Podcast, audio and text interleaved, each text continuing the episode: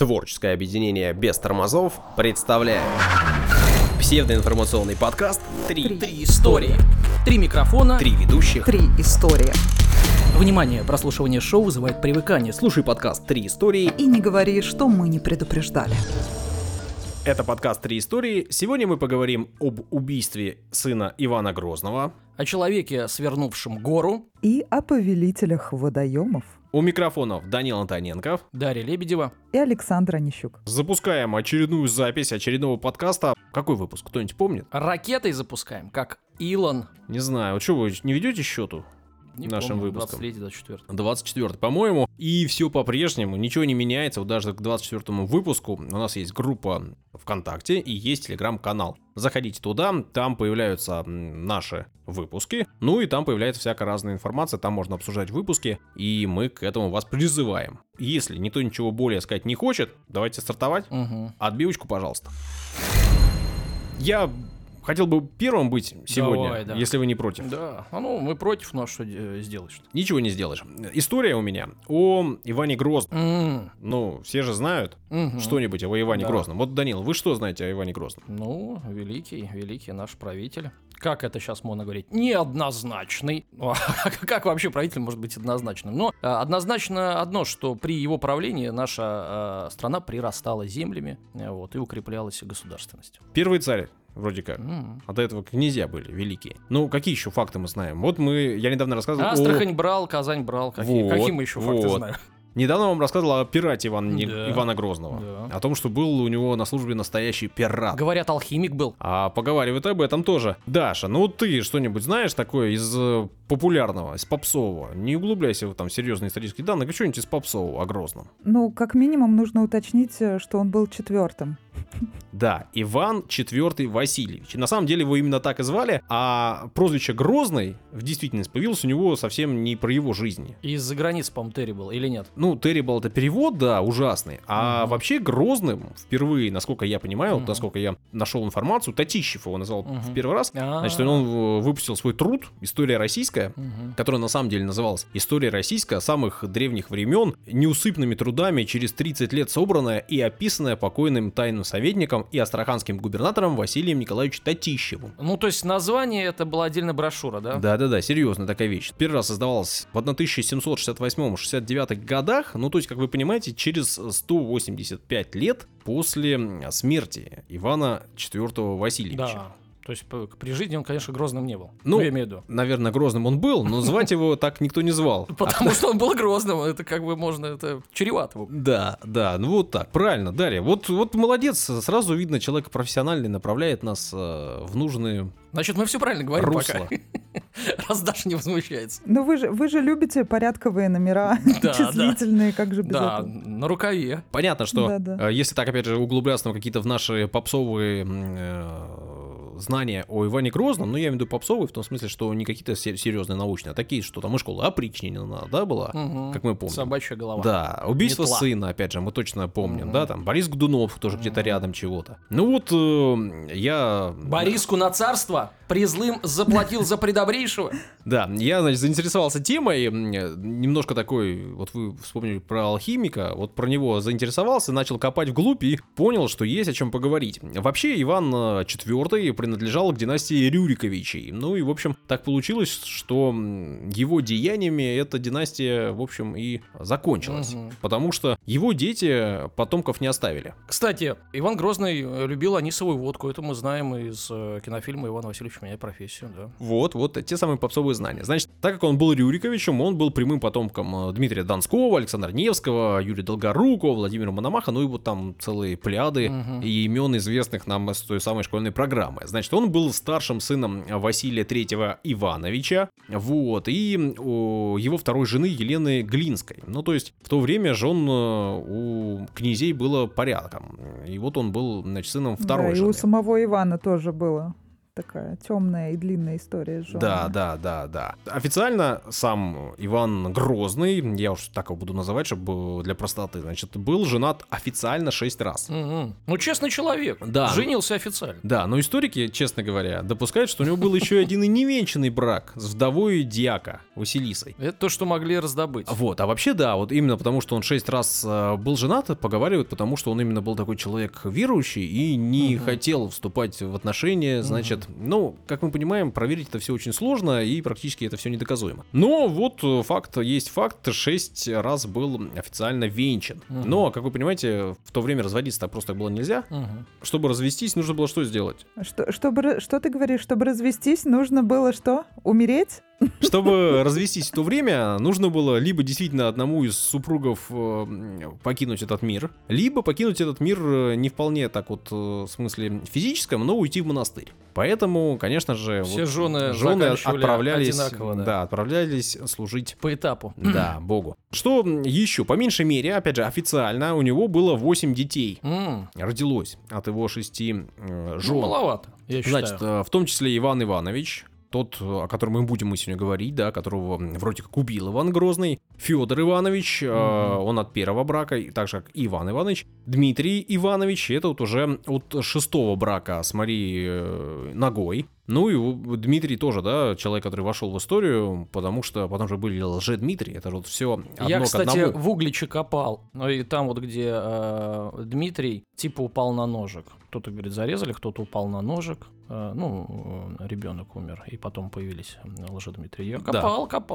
Ничего не нашли полезного, интересного. От Эрмитажа ездил. Тот ножик не нашел, сразу скажу. Не раскрыли ничего. Наверняка нашел пару пряслиц. Кого? Значит, важнейшим ключевым событием в жизни государства московского, да, как раз-таки стала смерть наследника Ивана Ивановича, потому что он был вообще-то старшим сыном, да, но при этом 2-м. У него был еще брат, который старше, но он его и не видел даже. За год до рождения Ивана Дмитрий погиб в младенчестве. Ехали они куда-то и, в общем, не доехали, там в возрасте 1 года первый сын Грозного погиб. Вот. А Иван Иванович вырос и, в принципе, уже был человеком взрослым, серьезным. На момент своей смерти ему было 28 лет. Он уже и в войсками ходил, с походами и все остальное. В общем, было все... В этом смысле он был таким самым настоящим наследником. Сразу вспоминается песня шуточная Брикоткина. Иван Грозный в 33 взял Казань и Киев, а мне всего лишь 36. У меня кое-как место есть. 28, да, люди в те времена были очень серьезные. Это уже почти жизнь уже заканчивается, там немного осталось. Ну да. 2-я половина пошла. Да, это не, тоже. Не, вот четверть, мы поговорим последний. О том, сколько жили. Значит, Фёдор I Иванович, да, это вот 2-й сын, который как бы 3-й, но так бы 2-й. Он стал в итоге Фёдором I. То есть какое-то время он правил страной, но поговаривают, что был к этому не способен. И, в общем, есть мнение, что он был больным человеком, умственно больным. Ну или как минимум просто невоспитанным достаточным образом, чтобы быть там сильным, властным и все остальное. Даша, есть какое-нибудь мнение у тебя? Лучше не мнение, а знание, конечно. А то Саша, мне кажется, там мнениями оперирует. По поводу здоровья. Ну, Фёдора I Ивановича. Персонажей 16 века? Ну да. Про кого-то. Ну какая-нибудь у тебя там, как это называется... Инсайдерские. Нету инсайдерских? Ну, знаний? Я думаю, что по поводу здоровья, ты смеешься?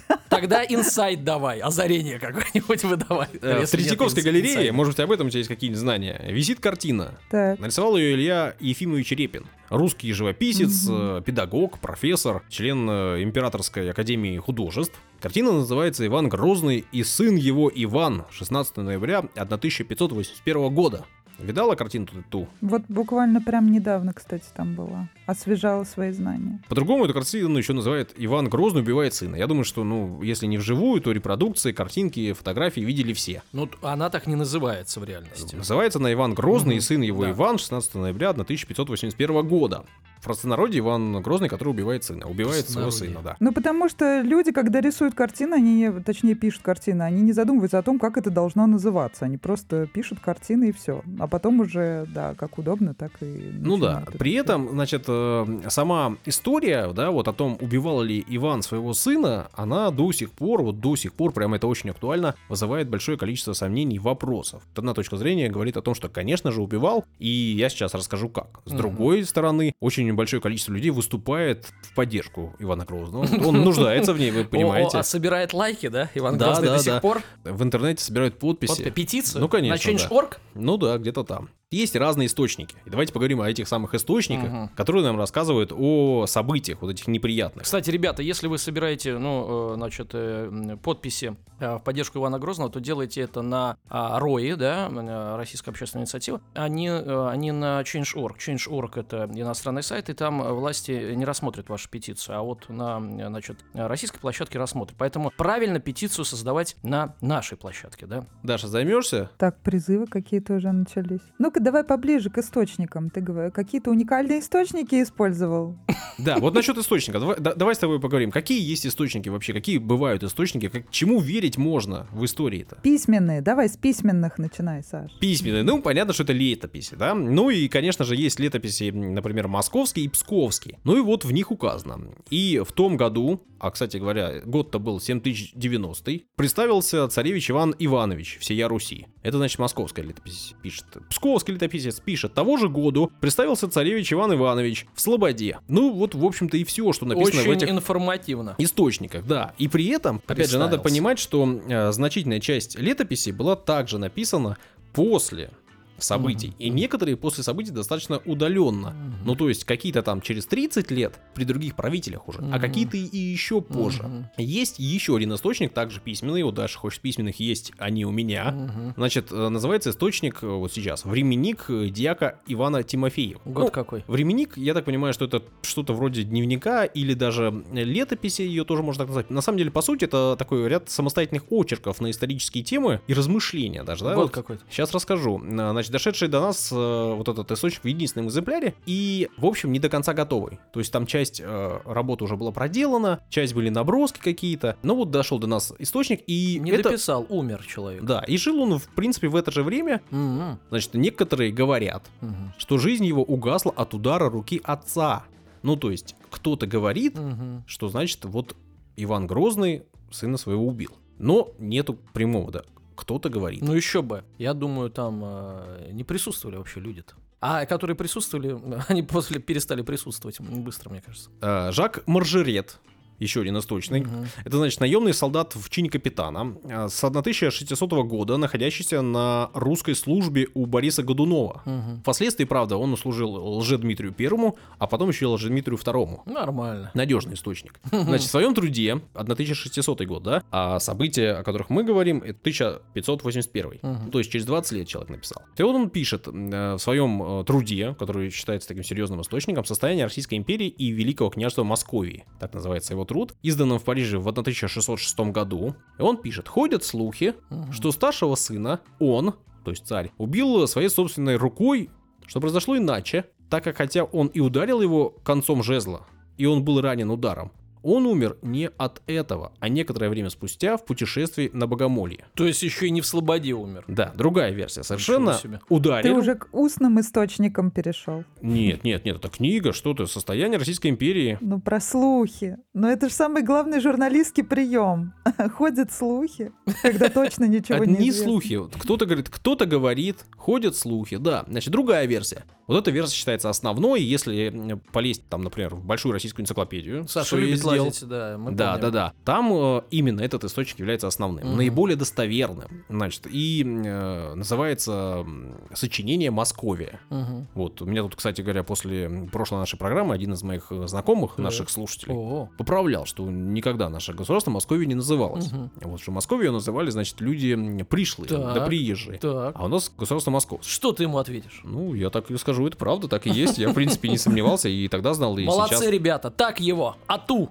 Так вот, Антонио Поссевино, автор этого произведения, он являлся тогда римским католическим проповедником и даже папским легатом, ну, то есть личным помощником. Позволю себе за это честь, делаю я это не очень хорошо, но потерпите. Третья жена сына Ивана как-то лежала на скамье, одетая в нижнее платье, так как была беременна и не думала, что кто-то войдет. Неожиданно ее посетил великий князь Московский. Она тотчас поднялась ему навстречу, но его уже невозможно было успокоить. Князь ударил ее по лицу, а затем также избил своим посохом, бывшим при нем, что на следующий день, ночь, она выкинула мальчика. То есть была беременна и преждевременные роды у него случились. Мы поняли, да. В это время к отцу бежал сын Ивана и стал просить не избивать его супругу. Ага. При этом только обратил на себя гнев и удары отца. Он был очень тяжело ранен в голову, почти в висок, этим же самым посохом. Ранив сына, отец тотчас предался глубокой скорби и немедленно вызвал из Москвы лекарей и Андрея Щелкова и Никиты Романовича, чтобы все иметь под рукой.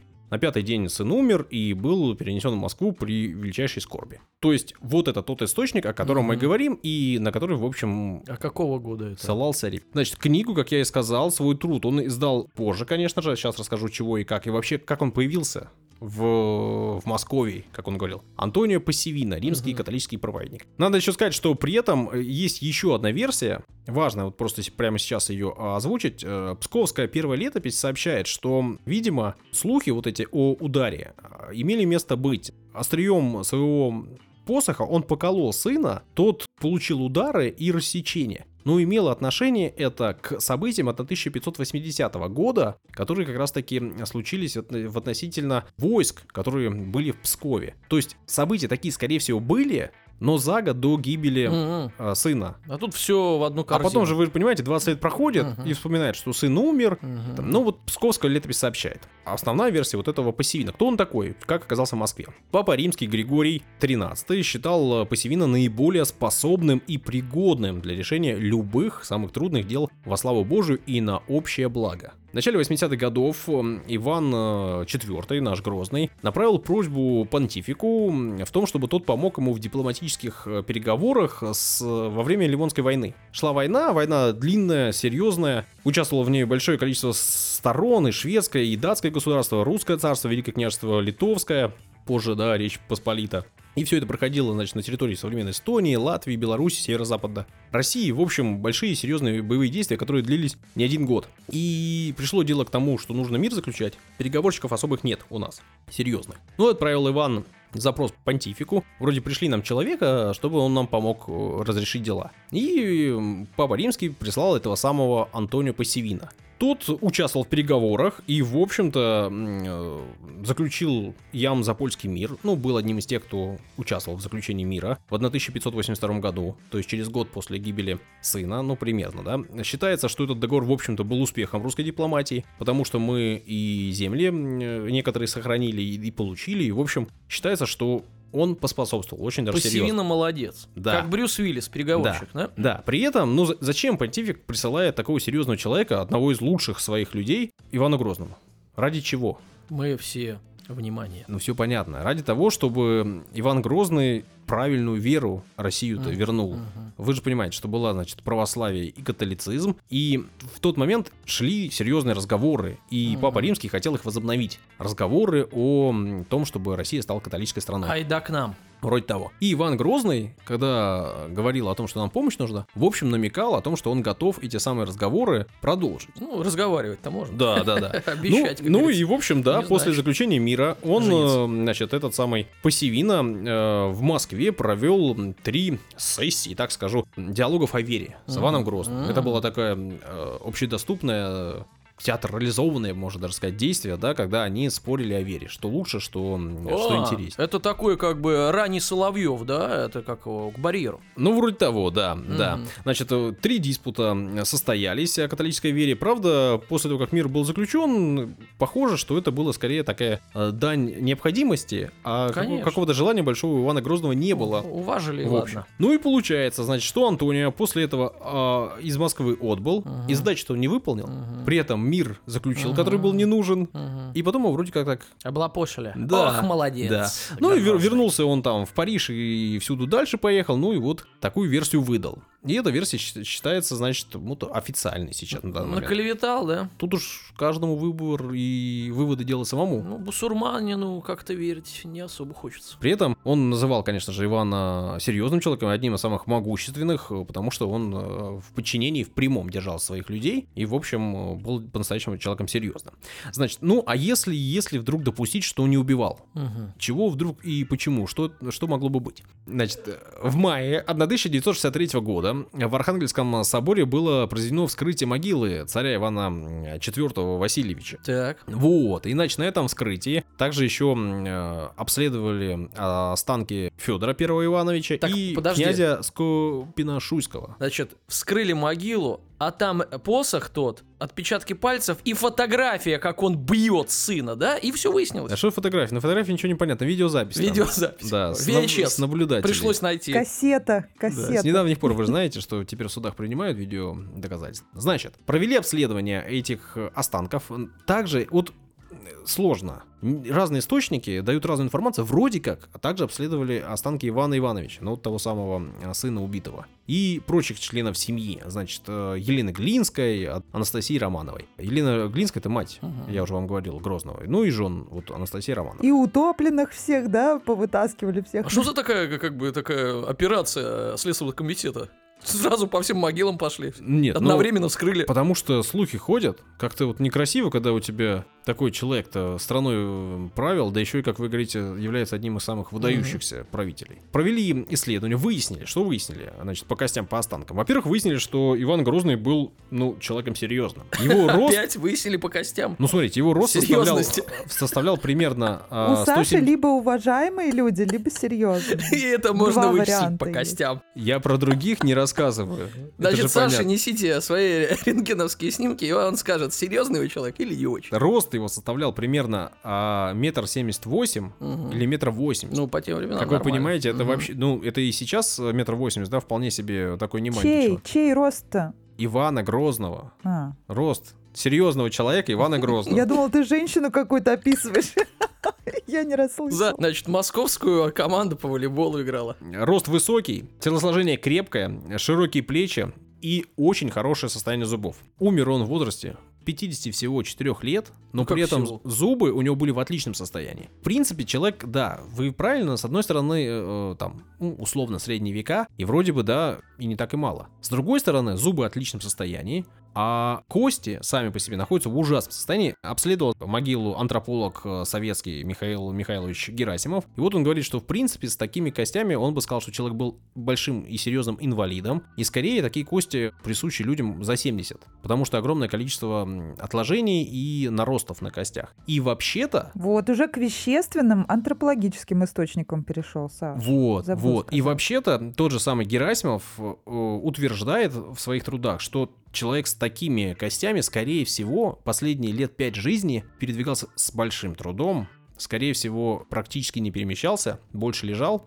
А я понимаю, к чему ты клонишь. Человек больной. Да. И все болит. И события происходили. А сын 28 лет. Сын разбежался и сам ударился о посох, так? Да нет, ну просто я к тому говорю, что если ты... Так это известно, по-моему, ну, действительно, он не мог двигаться уже. Но при этом, значит, по основной версии, да, он убил сначала, значит, своего сына, избил его жену, и он куда-то ходил, бродил. Ну, в общем, такая нестыковочка. С другой стороны, конечно же, это было возможно, да. В принципе, что там ударить человека деревяшкой длинной, у которой там какой-нибудь набалдашник золотой? Конечно, можно убить. В целом, да, вот получается, что дети его не оставили, наследников, и часть детей была больной. Да, тот же Дмитрий, да, которого вот вы там накапывали. На Дмитрия, да. Искали там какие-то, значит... Церковь искал я, 17 века. Есть мнение, что Дмитрий, который потом, значит, Лжедмитрий, да, с одной стороны, то он на ножичек упал, а с другой стороны говорят, что у него, может быть, и эпилепсия была, и, в принципе, он был тоже нездоровым ребенком. Фёдор Первый, который после Ивана зашел на престол, был нездоровым. Ну, в общем, как-то вот что-то было не очень. Обследовали кости, вот этим самым, в 1963 году, и выяснилось, что огромное количество ртути в костях. Ртути. Ну, так лечили, видимо. Конечно же, одна из версий, что лечили. А другая версия, что травили. Что травили ядами разными. Так же, как и у Наполеона. С Наполеоном такая же история была. Уже когда его сослали на остров Святой Елены, по-моему, в тот момент там его постепенно, прям микропорциями... Ну вот и про Ивана Грозного говорят, что после его смерти тело жутко пахло и было раздуто. С одной стороны, возможно, травили, а с другой стороны, даже есть версия, что он сам боялся отравлений и в себя и всю свою семью пичкал малыми дозами, вроде как для того, чтобы привыкнуть к ядам. Но, как вы понимаете, если к каким-то ядам и можно привыкнуть, к турте привыкнуть нельзя, она просто копится. Ну, такой, биодобавочки. Гербалайф от Ивана Грозного. Да, ну и, значит, капельку ртути по утрам в чай. А тогда ведь действительно верили в то, что малыми дозами любое какое-то вещество, и в том числе и с морфием, такая же история была. Гомеопатия здоровья, да. Да, вот немножко о врачах того времени. Значит, было модно вообще иметь таких умных людей при дворе в то время в Европе. Но хорошо, Иван Грозный... когда умным быть модно. Да, Иван Грозный... Ну, те времена уже далеко. Иван Грозный следил за модой и, значит, попросил себе, серьезного человека где-нибудь найти. Нашли его в Англии. Опять серьезного? В Лондоне. Угу. Да, алхимика, как поговаривают. Значит, поехали в Лондон, посольство поехали, и оттуда Андрей Григорьевич Совин привез... профессионала. Ага. Значит, личность была незаурядная. Выходец из медицинского отделения Кембриджского университета. Правда, он его не закончил. После того, как ушел из университета, открыл в Лондоне собственную аптеку. Правда, был арестован за колдовство, чернокнижничество и ведение медицинской практики без лечения, без наличия... Это из разряда тех людей, которые говорят, что у меня высшее, но не оконченное, да, и все время уточняют, что все-таки оно есть. Да, значит, потом его выкупили, потом он вышел, и вот тут ему поступило предложение, и он, конечно же, отправился в Москву. Звали его Илизиус Бомелиус, а в России Елисей Бомелий. Серьезное имя, я должен сказать. Да, Елисей Бомелий, серьезный человек. Значит, лютым волхвом его звали люди. Лютый волхв. Говорят, яды отлично готовил, помогал Ивану в этом смысле. А Иван его очень любил и совещался с ним. И, в общем, человеком был близким. Правда, потом... То ли наговорили на лютого волхва, то ли действительно что-то где-то прогадал. И, в общем, сварили его. Иван, поговаривают, лично этим делом занимался. В какой-то момент ему надоело, что он лютый, да. Саш, все, что ты говорил до этого, это все, мне кажется, многие знают, и я лично все это помню, но про лютого... Лютиков, да, в порядке, не конечно. Припомню, Лютика, не припомню. На ядро посмотрел, пуще полетает. Сварил его. Данил, у вас-то как там, что-нибудь лютое будет про серьезных людей? Лютая гора будет, а человек, который свернет эту гору, как вы уже догадались, он серьезный, конечно, он серьезный. Значит, история короткая, но на самом деле, как это сейчас модно говорить, мотивирующая. Знаете, вот эти все мотивирующие мемы, фразы, да? А ну-ка. Вот, целые даже есть аккаунты мотивационные, там, в Инстаграме или в других соцсетях. Значит, место действия, да, место действия. Деревня Гехлор, в индийской глубинке в середине 20 века происходит. И деревня, конечно, не могла похвастаться наличием благ цивилизации. Что ж, Индия, еще и 20 век, и глубинка. Конечно, больницы там не было. По иронии судьбы, медицинское учреждение ближайшее располагалось недалеко от деревни, но за горным массивом. И чтобы попасть жителям в больницу, приходилось вот этот горный массив объезжать или проходить, да, обходить, и, соответственно, накручивать 70 километров. То есть как бы вроде за горой, а 70 километров. И, конечно, люди донимали администрацию штата, все-таки 20 век, уже какие-то чиновники, значит, были, но чтобы проложить путь, то есть сквозь гору, тоннель построить какой-то, понимаете, построить тоннель. Кому это надо, там тянули время, там говорили, кормили завтраками. В общем-то, любой, кто сталкивался с чиновничьим аппаратом, даже в современной действительности, да, и у нас в стране, понимает, как это бывает. Вопрос целесообразности, вложение средств. Теперь герои. Герой Дашаратх Манджхи. Родился он в этой деревне в 1934 году, 1934. Жизнь молодого человека складывалась, весьма обычно для тех мест и времени. Значит, как и большинство жителей, он не смог получить образование, стал крестьянином, то есть работал в поле. С юношества был приучен работать, то есть работящий, естественно. Нашел свою любовь, девушку по имени Фалгуни Деви. Она стала его супругой, молодая семья начала жить в родной деревне, и вроде все хорошо, да? Но счастье длилось недолго, Фалгуни заболела тяжело, ей понадобилась срочная помощь квалифицированная, и Дашаратх наш вызвал бригаду скорой помощи, машина ехала долго, 70 километров, как мы помним, и не успела, девушка умерла. Юноша не находил себе места от горя, поклялся, что больше никто в деревне не погибнет из-за этой несчастной горы, которую приходится все время обходить. Значит, собрал нехитрые инструменты и отправился в одиночку долбить гору. Вот есть гора и человек. И человек. И инструменты, то есть не отбойный молоток, не какая-то спецтехника, а зубило и просто молоток. Вот, и решил просто проложить дорогу через гору. То есть снести гору. Теперь это все реальность. Это не сказка, это не там, диснеевский мультфильм. Это реально такой был случай. И, значит, 22 года он каждый день отправлялся на место своей новой работы, назовем это так, и потихоньку прорубал дорогу в скалах. Каждый день 22 года. Значит, помогали ли ему местные жители, неизвестно, но вначале точно считали его безумцем, ну, потому что человек с горя, как бы, подумали, свихнулся и... Ну, или просто чем-то занимается, руки занимает, там и голова отойдет. Ну и, соответственно, через 2 десятилетия труда, уже не молодой, как мы понимаем, Дашаратх завершил гигантский труд. В итоге работал с 60 по 82 год, 22 года. Можем даже посчитать, сколько ему было. То есть ему было 24 года, да, когда закончил 46. То есть, по сути, время, когда его организм, да, то есть в расцвете сил вот, потратил на эту гору. Значит, продолбил в скале. Вот уже пошли цифры, которые так любит Даша. Значит, в скале проложил проход длиной 110 метров. Шириной 9 метров. В некоторых местах ему пришлось порубать породу на глубину до 7 метров. Ну, видимо, чтобы обходить или что. Ну, это уже как бы такие вопросы инженерные. Значит, с помощью зубила и молотка он смог выработать около 7,5 тысяч кубометров горной породы. Значит, в результате получилось, что прямой путь до больницы, до цивилизации сократился в 70 раз. И не 70 километров, а 1.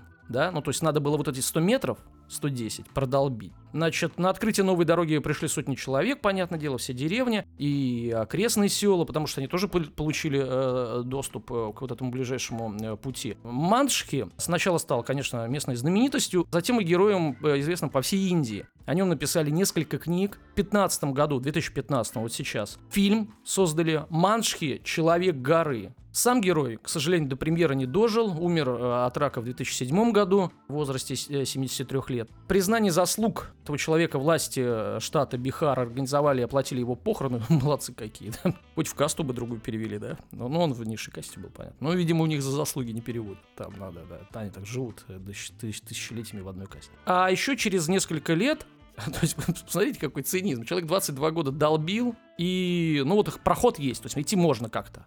Там по камням. Ну, казалось бы, за вас человек все сделал, но проложите вы нормальную дорогу. И власти проложили, благоустроили, асфальт положили, но только через несколько лет. Ну, совсем это уже безобразие. Местные жители называют ее дорогой Дашаратха, то есть его имени. Значит, множество людей постоянно пользуются этим путем, естественно, ежедневно, благодарят человека. И вот такая история... Безумная, на мой взгляд, и это история дела, да, это не мотивационная, знаете, вот речи людей, которые разъезжают всякие там, я не знаю, там Тони Роббинс или Тим Роббинс, ну какие-то вот люди разъезжают, рассказывают, как классно все надо делать там на сцене, летают там на бизнес-джетах, человек просто продолбил гору. Зубилом как и молотком. Как вот говорят, бить в одну точку. Да, это такое упорство. Вот и, он действительно так и сделал. То есть и вот это выражение «я могу свернуть горы», оно оказывается не образное, оно вот реальное. Человек взял и свернул гору, и сделал это не просто от безумия или там... силы некуда было девать, или от безделья, или чтобы установить какой-то рекорд, а чтобы помочь людям, да, и сократить вот этот несчастный маршрут 70 километров до 1. Вот такая короткая история. А если, значит, он один 22 года долбил, а если бы их было 22, то они бы сделали за год. А если бы их было 100? Да. А в Индии-то людей-то немало. Да. Ну, вот история умалчивает, насколько ему... Ну, я не думаю, что прям там фанаты ходили. А раз сняли фильмы, действительно, история нашумевшая, мне кажется, большую, конечно, работу делал он сам. Красавец. Уважаемый, серьезный человек.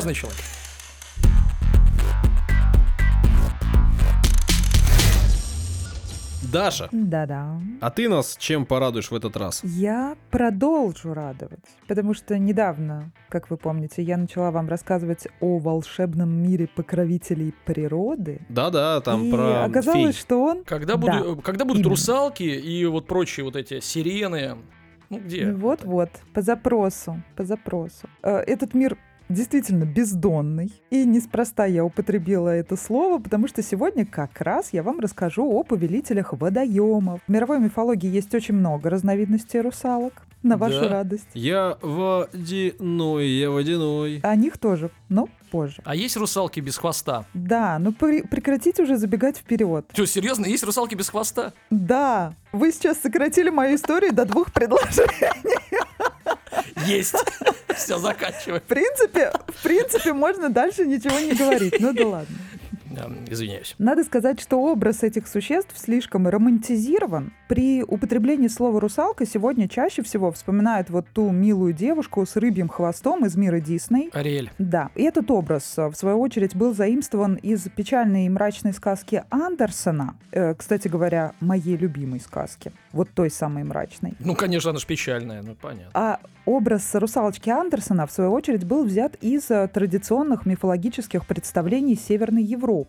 Если вы помните, речь идет о Дании. Кстати, мне приходилось бывать там единожды и, к сожалению, проездом в Копенгагене. Угу. В тот день вечером был сильный туман, поэтому знаменитый памятник русалочки я так и не увидела, хотя изо всех сил вглядывалась во тьму над водой. То есть настолько сильный, ты подошла к нему вплотную, да? Но не увидела его. Он же в воде находится, на каком-то расстоянии. Нет, не совсем так, Даня. Все дело в том, что задача у меня была сложная. На тот момент это был, по-моему, 2013 год, если я не ошибаюсь. Если раньше камень с русалочкой находился вплотную, в порту, к набережной, то с 2007 года по решению местных властей она была перенесена дальше в гавань. То есть и там был туман, темно, и вообще ничего не было видно. И место не то. И перенесли не просто так, между прочим, потому что постоянно памятник подвергался вандализму со стороны местных жителей.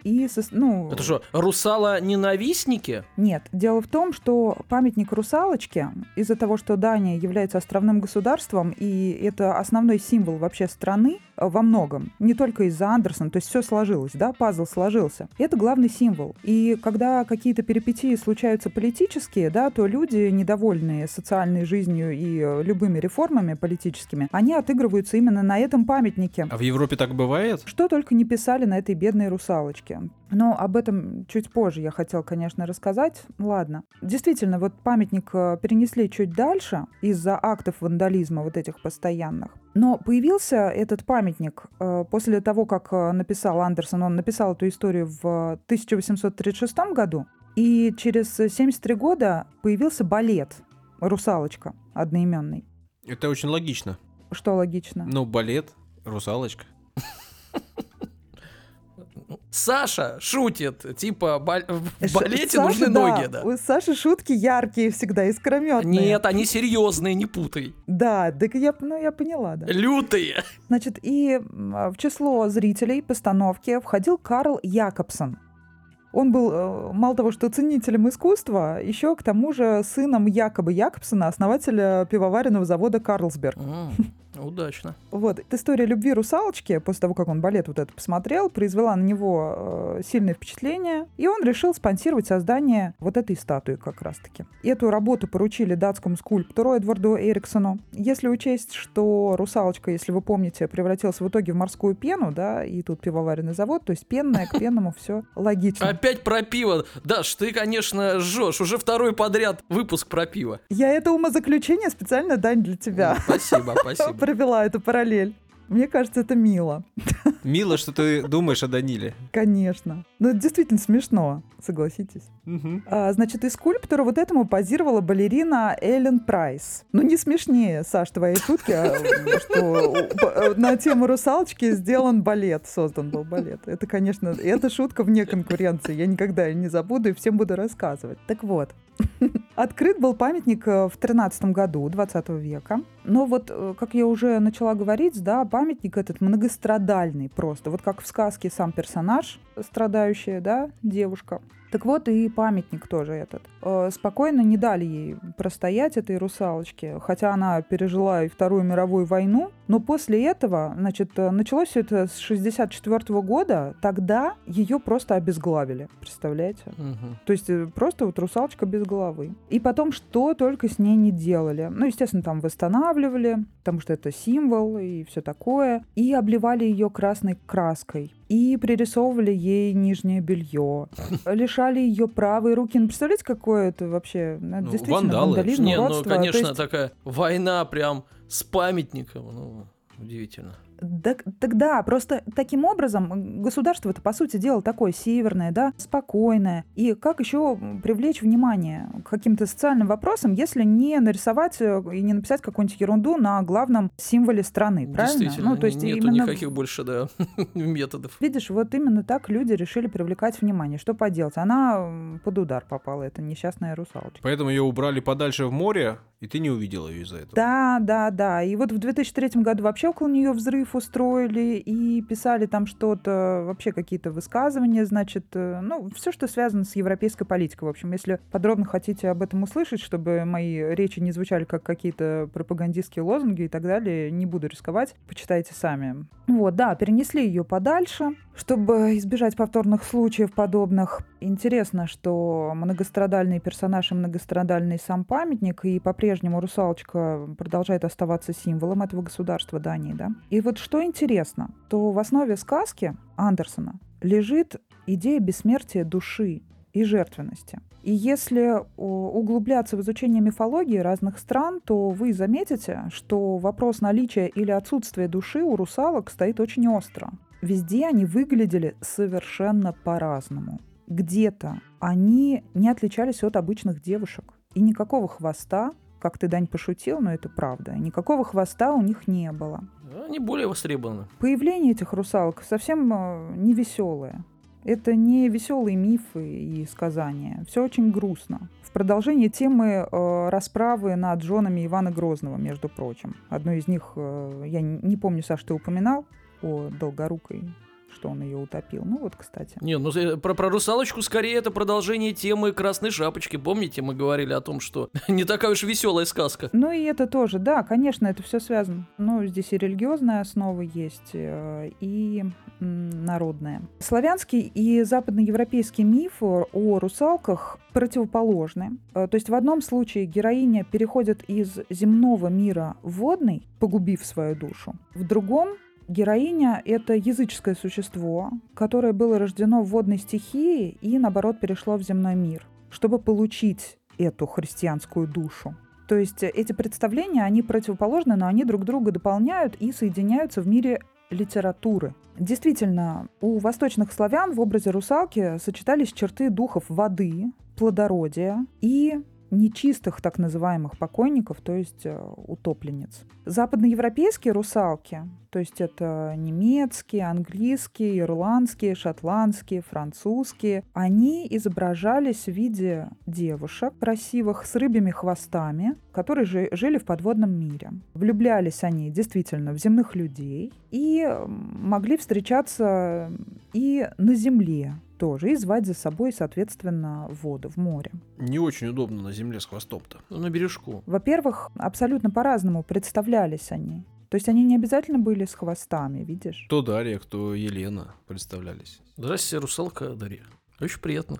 Соответственно, как вы понимаете, и как вы уже увидели, да, из сказок, возлюбленные русалок, в основном ими были мореплаватели, люди, связанные с водными профессиями, да, рыбаки всякие. Звали их действительно по-разному. Вот литовские русалки ундинами назывались, угу, и нары. Вот. И тут уже, как обычно мы любим, да, пошли разновидности. Кто-то отправляется на нары. Да. Саш, ты как этот, как пятиклашка, который с третьей парты там что-то вякает. Нет, вообще-то такие ответы с пятой парты, самой задней. Да. И они такие тихие, только соседу, чтобы соседняя парта слышала, а учитель нет. Так вот, Ундина и Нара, то есть Ундина добрая, грубо говоря, русалка, Нара злая русалка, да? Ага. Потом греческие водяные девушки тоже делились на виды. Были Нереиды, дочери Нерея, и Океаниды, Дариды, значит, Наяды. О, Наяды. Наяда, да. Угу. Нимфы рек, ручьев и родников. И сирены. Порождение реки Ахиллоя и одно из муз Терпсихоры или Мельпомены. Это птицы или крылатые змеи с женской головой. Они прилетают на скалу, поют сладкими голосами. Помните, да, как Одиссея они подзывали? Привязал себя к команду. Но сирена. На французском языке так звучит слово русалка. И вот, кстати говоря, восточнославянскую русалку называли водяницей, купалкой, лоскотухой. Как? Лоскотуха, купалка. Шутовка еще называли, женой черта, шута. Знаете почему? Что они делали, восточнославянские наши русалочки-то? Нет. Они до смерти щекотали. Как мило. Да-да-да. Ну вот, кстати, это действительно не смешно, потому что в русалок превращались утопленницы, как я уже сказала. Типа заблудшие души, да? Вот они как бы, которые не могут упокоиться. И еще к тому же некрещенные умершие дети, девушки, которые умерли до свадьбы. Чаще всего они были красивыми, да, с зелеными волосами. И вот, кстати, в детстве я помню, когда я была совсем маленькой, мы с подругой Кариной гадали дома, забавлялись таким образом. Причем мы прекрасно понимали, что, скорее всего, нам подыгрывает, бабуля моя нам подыгрывала. Мы оставляли какие-то записочки, говорили какие-то слова, что-то ставили какое-то зеркальце и уходили. А бабушка услышала, что мы делали, и мы, когда гадали в ванной, мы в ванну саму что-то клали, и, значит, и выходили. А потом заходили, а там дождик вот этот вот от... Ну, новогоднее украшение, вот этот дождь, зеленоватый такой, лежал. И мы так удивлялись, нам было так весело. И мы, конечно же, понимали, что, скорее всего, бабуля нам подыгрывает, но вот этот вот маленький детский вот этот лучик надежды на волшебство, он все равно оставался. Но было очень смешно, она нам постоянно вот подкладывала, так следила за нами, то, что мы там гадали. И в конце, когда уже она устала нам подыгрывать, вместо вот этих волшебных каких-то штучек появились 2 тарелки борща. Девочки, обедать. Ну вот, кстати говоря, в северных русских преданиях русалки были безобразными старухами. И у славянских русалок хвоста не было. Они выходили из воды и бегали по полям, танцевали и, внимание, сидели на деревьях. И именно поэтому русалка у Пушкина сидит на ветвях. Пушкин не ошибся, Пушкин умнее всех. Южнославянские персонажи, их называли вилы. Они имели отдаленное сходство с русалками восточной и западной мифологии. Это девушки с крыльями и козлиными ногами. Вот. Поэтому они закрывали ноги длинными платьями. Они оберегали колодцы и озера, но чаще всего при этом вреда не причиняли людям. Ну вот, если говорить о происхождении самого слова, то в Южной Европе существовали обряды с названием «розалии». Название происходило от розы, понятно, от цветка, потому что в обрядах соединялись поминовение усопших и поклонение языческим божествам, связанным с природой, да, и растениями. Розалии, проводимые на Балканском полуострове, перешли к славянам, и постепенно название превратилось в русалии. Кроме поминовения душ умерших, присутствовали также и даже ритуалы излечения больных. В этнографических записях также фиксируется, что в некоторых деревнях люди даже не знали слово «русалка», называли по-другому. Я уже вот упомянула, да, Ундина, Мэроу также, Сирена. В литературных источниках, переведенных с европейских языков, можно увидеть, что героиню называли «водяная девушка». То есть все понятно и просто. «Водяница» у нас ее называли еще. Слово «Ундина», кстати говоря, произошло от латинского «унда», то есть «волна». А слово «нереида» от имени греческого бога Нерея, отца морских нимф. Но помимо этого, вот как я уже сказала, розалии, существует еще такая версия происхождения от слова «русло», да, в нашем случае. Но это тоже не точно, как говорится, потому что у этого слова нет внятной этимологии. Но не только русалками были полны водоемы и их окрестности в представлениях наших предков. Наш с вами родной водяной напоминал внешне утопленника тоже. Все очень мрачно. Он был зеленоволосым и распухшим. Он жил неподалеку от водяных мельниц и напускал на ночных гостей водянку. Тела людей становились похожими на губку. И, кстати, вот говоря, скандинавский водяной, и наоборот, он был светловолосым. А в Скандинавии других не бывает просто людей. Носил красную шапочку и играл на золотой арфе. Красную шапочку, плавательную шапочку. Силиконовую, да? Да, Дань. А у тебя есть такая? У нас все есть, как в Греции. Но при этом каждый год он требовал человеческих жертв. В Шотландских озерах жил злой водяной дух по имени Келпи. И иногда он появлялся в облике красивого серого коня, который скакал по каменистым берегам озер. Особенно опасен он был для детей, которые хотели с ним поиграть и прилипали к его бокам. А конь уносил их в воду. Еще одним коварным красавцем был норвежский дух водопада. Очень красиво звучит. Его называли Фосегрим. У него были золотые волосы и сладкий голос. Я бы сказала, сладкий и гадкий. С такими стоит быть поаккуратней. Так, а шапочка какого цвета была у него? Мне кажется, он без шапочки, он с распущенными ходил и заманивал. Нет, в бассейн с распущенными не пускают. И в водопад тем более. В общем, поаккуратнее со сладкоголосыми блондинами около водоема. Хорошо. Все на этом. Все отлично, да.